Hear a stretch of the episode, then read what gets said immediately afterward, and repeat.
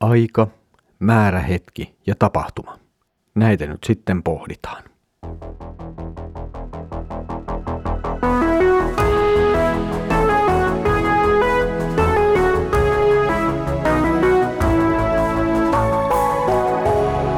Kirjoitusten pauloissa. Tervetuloa taas mukaan Kirjoitusten pauloissa Raamattu-podcastin ääreen. Minä olen Mikko ja jatkamme tässä nyt yhdessä Saarnaajan kirjan teemojen ja jakeiden äärellä. Edellisellä kerralla Saarnaaja avasi uuden näkökulman pohdiskeluihinsa. Hän otti niihin mukaan Jumalan. Nyt siirrymme Saarnaajan kirjassa kuitenkin uuteen jaksoon, joka on itse asiassa koko tuon kirjan se keskeinen pidempi jakso ja jatkuu aina tuonne luvun 12 alkujakeisiin asti. Tätä jaksoa määrittelee jollakin tavalla viisaudesta puhuminen ja viisauden pohtiminen. Tähän jakson alkuun tulee kuitenkin pohdiskelu siitä, miten kukin asia tapahtuu omalla ajallaan. Tätä pohdiskelua jatkuu kolmannen luvun ensimmäisestä jakeesta sinne 15 jakeeseen asti. Olen kuitenkin jakanut tämän pohdiskelun nyt kahteen osaan.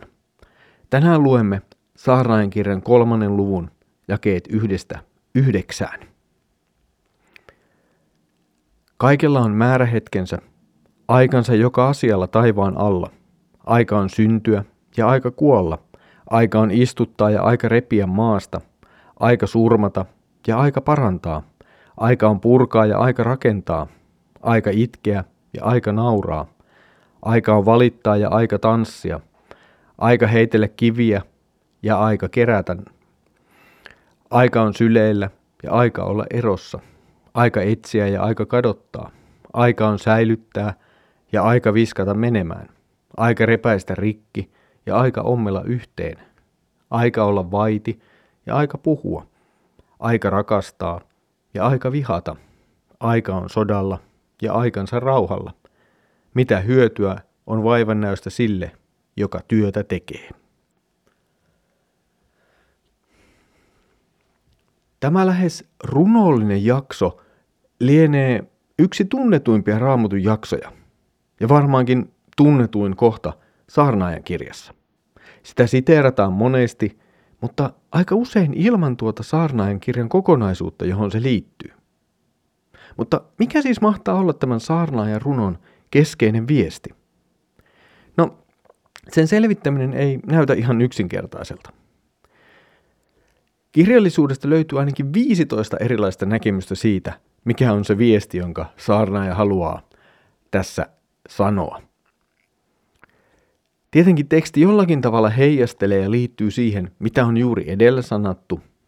Taivaan alla, siis tässä maailmassa, elämä kulkee tietynlaista ympyrää. Se alkaa, se päättyy, se tulee, se menee. Kun katsomme näitä jakeita, niin huomaamme myös, että ne nuodostavat vastakohtaisia pareja – on syntymää ja kuolemaa, purkamista, rakentamista, itkua, naurua, sotaa, rauhaa.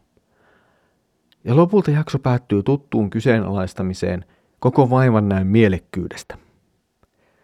Ehkä saarnaaja siis kuvaa jälleen kerran syntistä maailmaa. Ihminen on toiminnassaan sidottu tähän maailmaan eikä pääse itse pois sen pyörteestä ja sen ympyrästä. Saarnaajan sanat tässä kattavat koko ihmisen elämän sen alusta loppuun asti ja sen välinkin siitä. Toisaalta siinä on nähtävissä samoja piirteitä kuin jo aikaisemmissa teksteissä, jossa pohdittiin sitä, miten ihminen näkee vaivaa, ja sitten se tulos siirtyy seuraaville, jotka sitten tekevät asialla, mitä tekevät. Näin voi toimia joltakin osin myös nämä saarnaajan sanat. Samalla Nuo sanat heijastelevat myös vanhenevan kuninkaan elämän kokemusta. Hän on nähnyt elämänsä aikana tämän kaiken, kuten monet muutkin, jotka ovat eläneet kohti vanhuutta. Jakso päättyy jälleen kerran pohdintaan kaiken hyödyllisyydestä. Jos kerran maailma nyt vain kiertää tällaista kehää, niin mitä tässä sitten ihminen turhaa näkee vaivaa? Teksti jollakin tavalla odottaa tähän vastausta – että ei se nyt mitään hyödytä. Näin se nyt vain menee. Mutta samalla on huomattava, että tässä tekstissä on jälleen kerran iso puutos. Tässä tekstissä ei ole mukana Jumala. Olemme siis palanneet maailmaan, joka kyllä pysyy ja toimii ja sillä on aikansa, mutta samalla joudumme kysymään, missä on Jumala. Voimme toki nähdä, että kaikki nämä ajat ja määräajat ja tapahtumat ja ajan kulku ja mitä siellä sitten onkin, ovat itsessään Jumalan asettamia. Mutta saarnaajan näkökulmassa ei Jumalalla ole tässä kohtaa sijaa tai osuutta.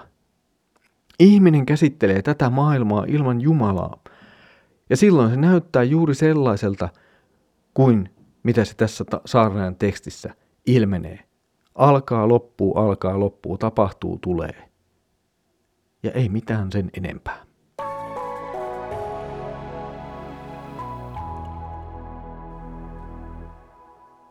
Olet ollut mukana kansanlähetyksen tuottamassa kirjoitusten pauloissa Raamuttu podcastissa. Jos haluat olla mukana tukemassa kansanlähetyksen työtä, niin voit käydä vilkaisemassa verkkosivujemme osoitteessa kansanlähetys.fi.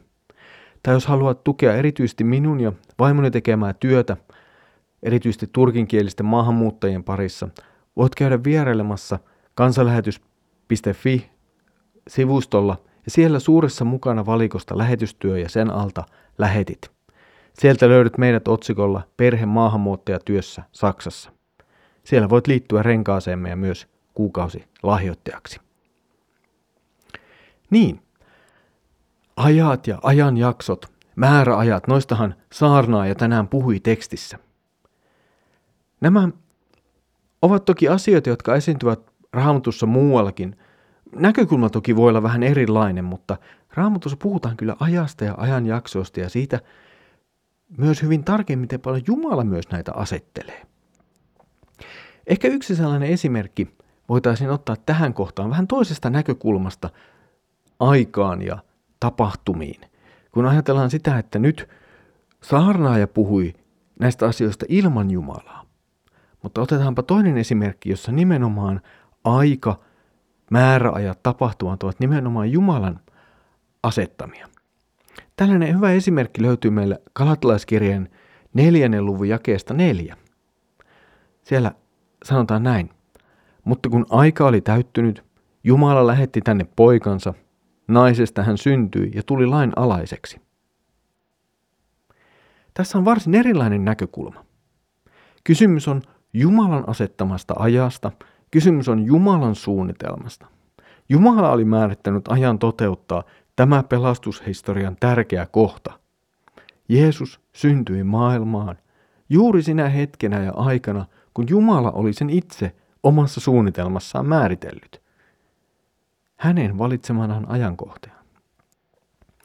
Eli Paavalin ja Saarnajan teksteillä on melkoinen näkökulma. Toki myös teemankin ero, mutta valtava näkökulman ero. Eli jos huomaamme sen, mitä tarkoittaa, kun poistetaan Jumala yhtälöstä, niin mihin se meidät johtaa? Ja kun poistamme Jumalan maailmankulun tarkastelusta, se johtaa melkoisen negatiiviseen ja toivottomaan näkökulmaan. Sitten jos otamme hänet mukaan, niin voimme päätyä hyvinkin tämänkaltaisiin näkökulmiin kuin mihin Paavali päätyi, kun hän näki, miten Jumala omassa suunnitelmassaan on pelastanut koko maailman tietyillä historiallisilla tapahtumilla ja niiden kautta. Olelaista onkin siis huomata se, että milloin puhutaan maailmasta ilman Jumalaa ja milloin puhutaan maailmasta Jumalan kanssa. Tämä on yksi niitä isoja avaimia, joihin tartumme myös saarnaajan kirjan äärellä. Tässä oli tämänkertainen Kirjoitusten pauloissa raamattu podcast-jaksomme. Seuraava kerralla jatkamme eteenpäin saarnaajan kirjaa. Tulemme tämän ensimmäisen pohdiskelun toiseen osaan, jossa sitten mukaan tulee myös Jumala. Siitä siis seuraavalla kerralla. Mutta nyt Herramme Jeesuksen Kristuksen armo, Isä Jumalan rakkaus ja Pyhän Hengen osallisuus olkoon sinun kanssasi. Aamen.